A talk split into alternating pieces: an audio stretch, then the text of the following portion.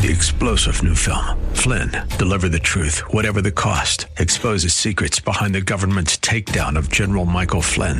Flynn knew what the intel world had been up to. He ordered the first audit of the use of contractors. This set off alarm bells. He told the truth. He was the most dangerous person for Donald Trump to hire. They had to get rid of Flynn. Flynn, deliver the truth, whatever the cost. Available now. Watch it today. Go to salemnow.com. Salemnow.com.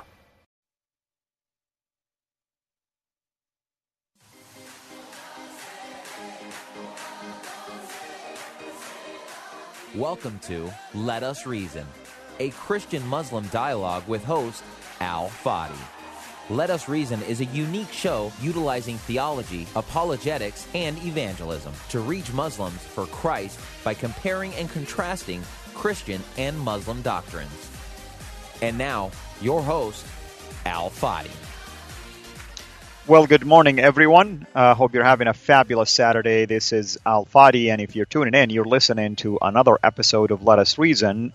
And today we are going to take a breather uh, from uh, Bible, uh, government, and politics, uh, simply because um, you know these are really tough times. Uh, if you're living in the U.S. and if you're living in the world, the COVID also, in addition to politics, is another you know. Um, stressful, uh, basically, uh, condition and times.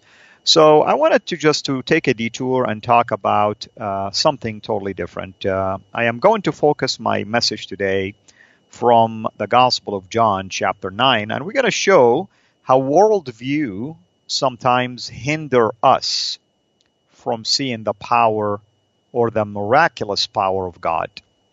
Now, let me uh, begin by reading uh, the first uh, seven verses of the Gospel of John, uh, chapter 9. So, starting with verse 1, it reads, As he passed by, now the he is in reference to Jesus, as he passed by, he saw a man blind from birth.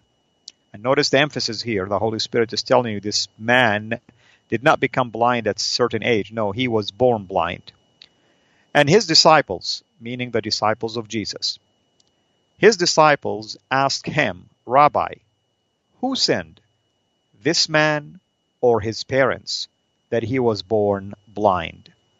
Jesus answered, It wasn't that this man sinned or his parents, but that the works of God might be displayed in him. We must work the works of him who sent me while it is day, night is coming, when no one can work. As long as I am in the world, I am the light of the world. Having said these things, he spit on the ground and made mud with the saliva. Then he anointed the man's eyes with the mud and said to him, Go wash in the pool of Siloam, which means sent. So he went and washed and came back seeing. What an amazing miracle indeed. A miracle of making someone who's born blind all of a sudden get brand new eyes and sight to be able to see. And that's really my hope and my prayer that those who are born blind physically that they will find hope in Jesus to help them heal physically, but most importantly, I pray for all who are blind spiritually to see in Christ the beauty of Jesus and receive eternal life and be able to see the truth clearly. These are tough times that we're living in in the world, and especially if you're living in North America or in the US.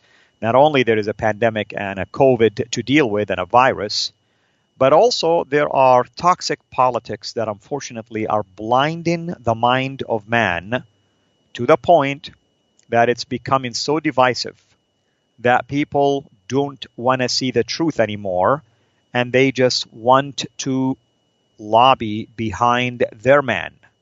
Well, my hope is that we will lobby behind our only begotten man, our Lord Jesus Christ, who is the God of all. He's the Lord of lords and the King of kings, and he is the one that can help anyone see the truth.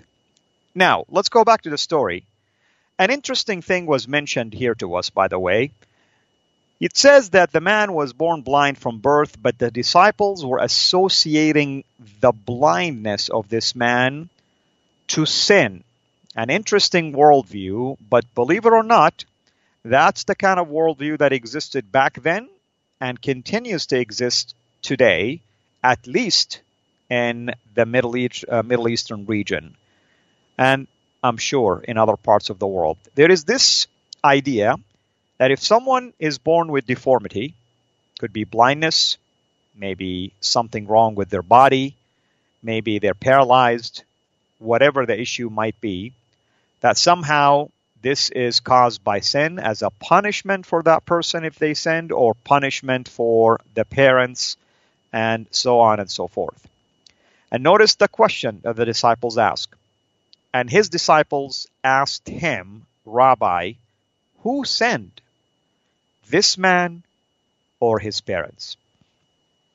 And you know, we have this issue usually um, as believers. Sometimes we get sidetracked, sidetracked, I should say, from recognizing the power of God to heal at all levels, spiritually, most important, of course, physically, and at the same time, relationally and socially.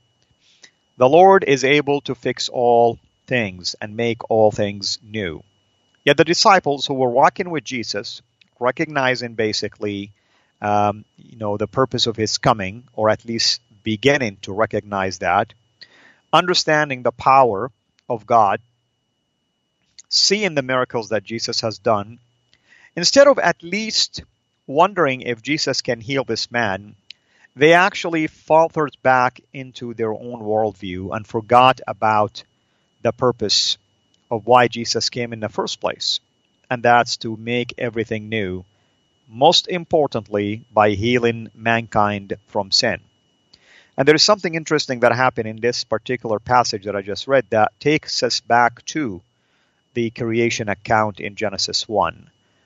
And here is what I mean by that. I'm to I'm to take you there for a second because I want to tie some loose knots here. If we go to Genesis chapter 1 and we get uh, to basically day number 6, it says, Then God, in verse 26, then God said, Let us make man in our likeness, so that they may rule over the fish and in the sea and the birds in the sky, over the livestock and all the wild animals, and over all the creatures that move along the ground. So God created mankind in his own image.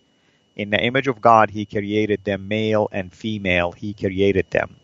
And here we see the compassion, the love, and the gracious God who made man in his image, in his likeness, not necessarily that we look like God. What it means is that we are intercessors between man and God. We are kings like Him, representing Him on earth to rule over things. And we are horizontally relational uh, beings, just as the Godhead, the members of the Trinity, are relational with one another for all of eternity. Now, and it says that uh, basically God blessed them and said to them, Be fruitful and increase number, fill the earth and subdue it, rule over the fish in the, in the sea and the birds in the sky and over everything creature, living creature, I should say, uh, that moves on the ground. Then God says, I give you every seed bearing plant on the face of the whole earth, and you know, continue with that. And then it says, And God saw all that he had made, and it was very good. The conclusion of creation on the sixth day was described as very good, and the pinnacle of that was mankind. Every day, God says, and it was good, except for this day, it says, God saw all that he had made, and it was very good. And there was evening, and there was morning, the sixth day. Man have a special place in the heart of God, by the way. And God is not a God who is a God of wickedness or a God of punishment. He's a God of grace and a God of love. And because of this, God did not intend for man to be born this way, nor that it is that God wanted man to be punished for sin. It was man who brought punishment on himself or herself because of the sin that we committed in the garden and obviously represented by our parents Adam and Eve and we inherited that tendency. Romans 5:12 talks about that. That sin entered into the world because of one man. And death is a result of that because the wages of sin are death as Romans 6:23 says. And as a result of this, we all die indicative of the fact that we are all sinners. In fact, Romans also tells us that no one all have sinned and fell short of the glory of God. There isn't a single righteous person on the face of this earth. Only Jesus is sinless. And that's why he was the perfect sacrifice to atone for our sin. Now, the worldview that I just described that mankind is born with deformity, blindness, paralysis, or something to that extent is associated with sin. Jesus came to prove it otherwise. And now I'll take you to another story in the Gospel of Mark that will shed more light on this. In the Gospel of Mark, chapter 2, verses 1 to 12, we read about another person that was with deformity, the paralyzed man. It says, A few days later, starting from verse 1, Mark chapter 2, verse 1, a few days later, when Jesus again entered Capernaum, the people heard that he came home. Uh, he come home. Uh, I should say, the people heard that he had come home. They gathered in such large numbers that there was no room left, not even outside the door. And he preached the word to them. Some men came, bringing to him a paralyzed man, carried by four of them. Since they could not get him to Jesus because of the crowd, they made an opening in the roof above Jesus by digging through it and then lowered the mat then lowered the mat and man was lying uh, lying on the, lowered the mat the man was lying on. When jesus saw their faith he said to the paralyzed man son your sins are forgiven. Notice notice what jesus says. He saw their faith their effort to come to him believing that he can heal. He looked at them and says son talking to the paralyzed, your sins are forgiven. Your sins, plural, all of them are forgiven. Now, notice the reaction of the Pharisees and the scribes and the religious people who always are the ones that want to basically uh, rain on your party. They do not want you to celebrate anything good that comes to you, by the way. Now, some teachers of the law were sitting there thinking to themselves, notice internally, not verbally outside of their mind. They were thinking internally, why does this fellow, speaking of Jesus, of course, talk like that? He is blaspheming. You see, they always go to religious things, they don't go to basically the heart of God. They always think about how righteous they are above everything. He is blaspheming who can forgive sin but God alone. They are correct in saying this, by the way, but yet they are denying that Jesus is God incarnate who is able to save sin. Jesus, now it says in verse 8, immediately Jesus knew in his spirit that this was what they were thinking in their hearts. And he said to them, notice, for Jesus to know what they were thinking in their heart, he has to be omnipresent, he has to be omniscient. These are two attributes of God. This is what he said to them.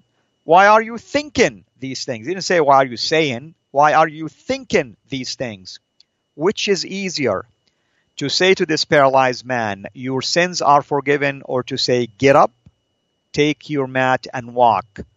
But I want you to know that the Son of Man has authority on earth to forgive sins. If God forgives sins from heaven, then God on earth also has the same authority. Otherwise, God won't be God. He cannot be God just in heaven and not God on earth, by the way.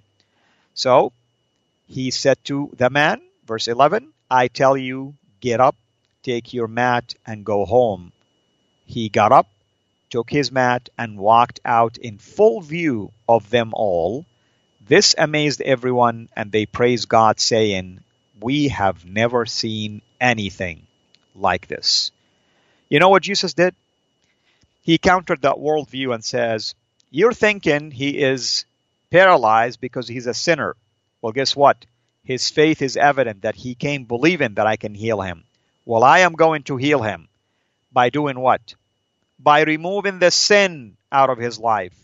And to prove to you that I forgave his sins, he's going to stand up and walk now because he is no longer paralyzed, proving that his sins have been forgiven. Jesus met the people at their level and just proved one thing sin and healing sin is the most important thing in the life of mankind, more so than anything else. What happened after that was after the fact. Jesus wanted to prove that he has that authority to, uh, to forgive sin.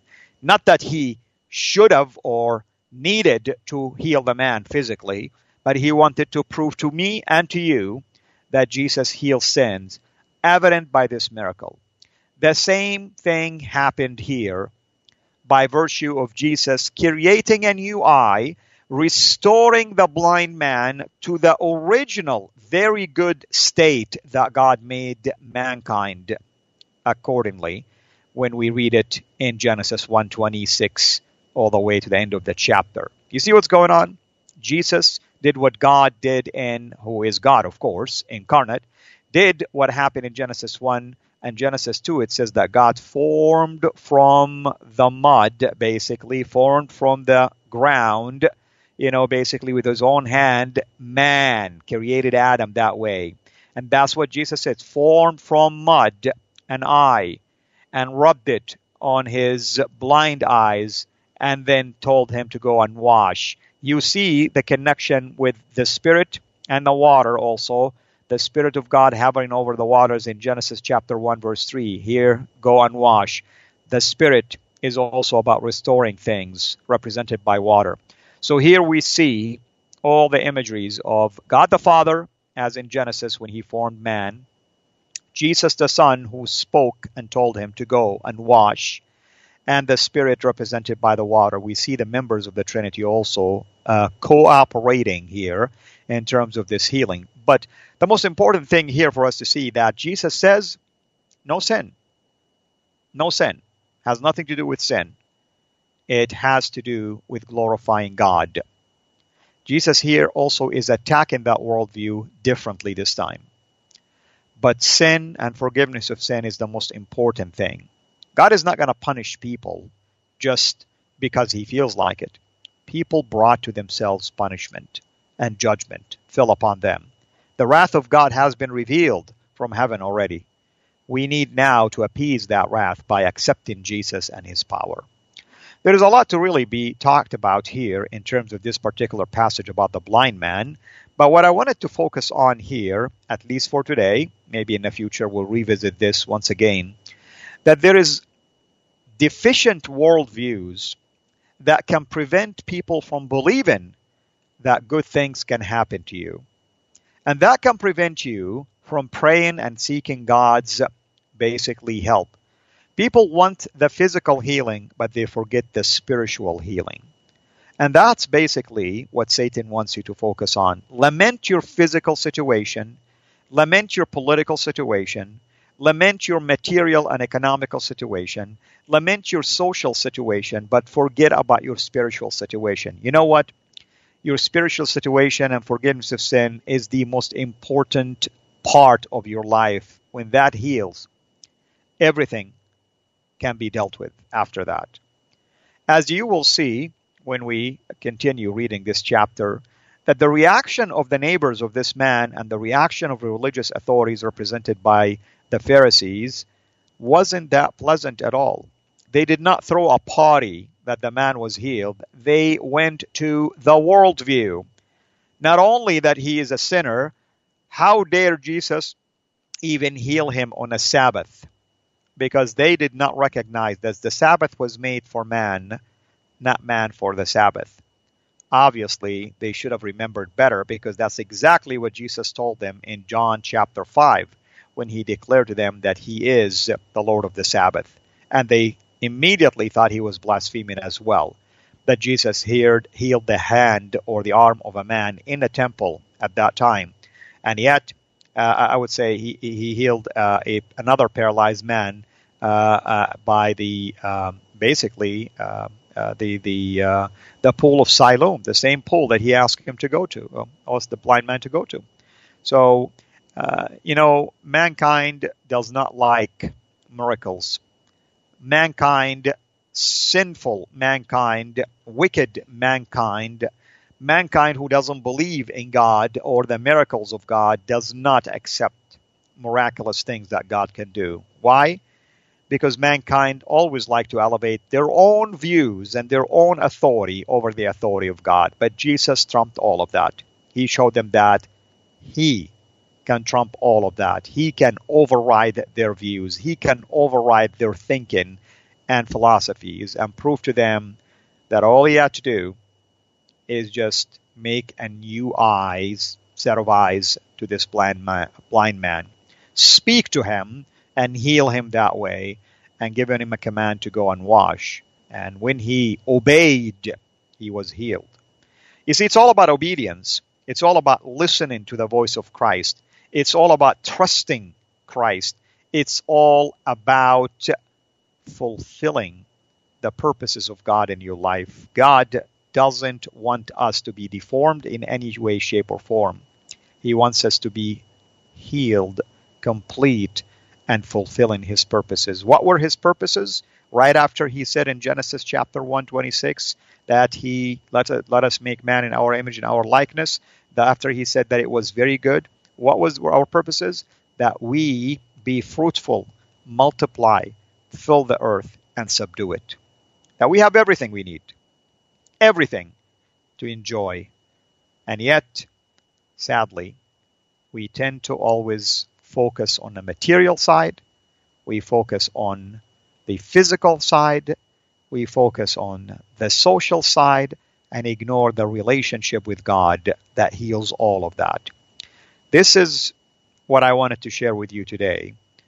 May the Lord open the eyes of many, if not all, to begin to see his beauty through all of these ashes. That ashes that are created by mankind, hatred towards each other, division, slabbing and stabbing one another, disrespecting authority and government, uh, caring for oneself rather than his neighbor, ignoring God and replacing him with many other things. That's where the church should shine to pray for the sinful healing, healing from sin, the removal of sin from society, from our decayed society that is infested with sin, that is drowning in sewage called sin. That's what the church needs to do rather than to sit on the sideline lamenting things and pretending that they have no role I wonder why the church always likes to just sit on the sideline and just uh, lament the persecution. We like just to be persecuted, to talk about it only. We don't like to stand up for the truth, sadly. I don't know why. Jesus warned us that we will be persecuted, but he didn't say stop there. He says, go and make disciples of all nations. He told us that we will be hated for his name's sake. He warned us that we will be persecuted just as he and the prophets also of past were persecuted. I don't know why we think we're special, actually. That just because we're going to be persecuted, maybe we should just mind our own business and sit on the side. I don't know really where we get these uh, ideas from. Sadly, of course, when we do things like this, guess what happened to the society? The society becomes more contaminated by falsehood. You know why? because there is no light in there. Did you catch what Jesus says in verse 5, John 9 5? As long as I am in the world, I am the light of the world. Is Jesus in the world, folks, through the church? Are you his light that is reflecting uh, him to a world living in darkness? Are we doing what Jesus asked us to do? If we're not, we have no business complaining, actually. We have no business lamenting what might happen to us.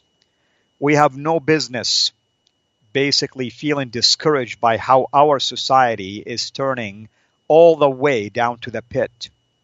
Why? because apparently there was no light to shine to allow them to see the errors of their ways. And this has been happening for decades, by the way. Anyway, folks, we will continue our discussion about this in future episodes. I want to thank all of you for being our supporters and partners. Remember to subscribe to our YouTube channel, CIRA International. God bless.